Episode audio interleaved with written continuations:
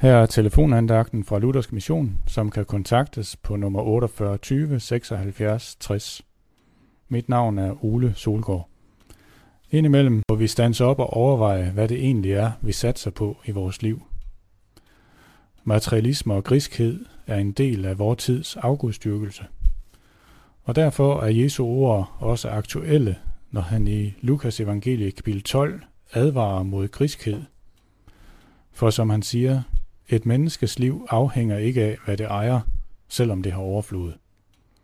Og så fortæller han ellers om en dygtig erhvervsmand, der samlede sin formue sammen og slog sig til ro med det.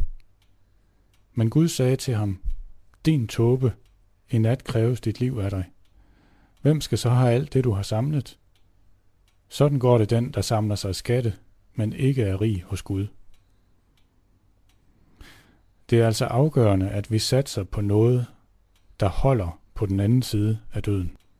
At vi bliver rige hos Gud.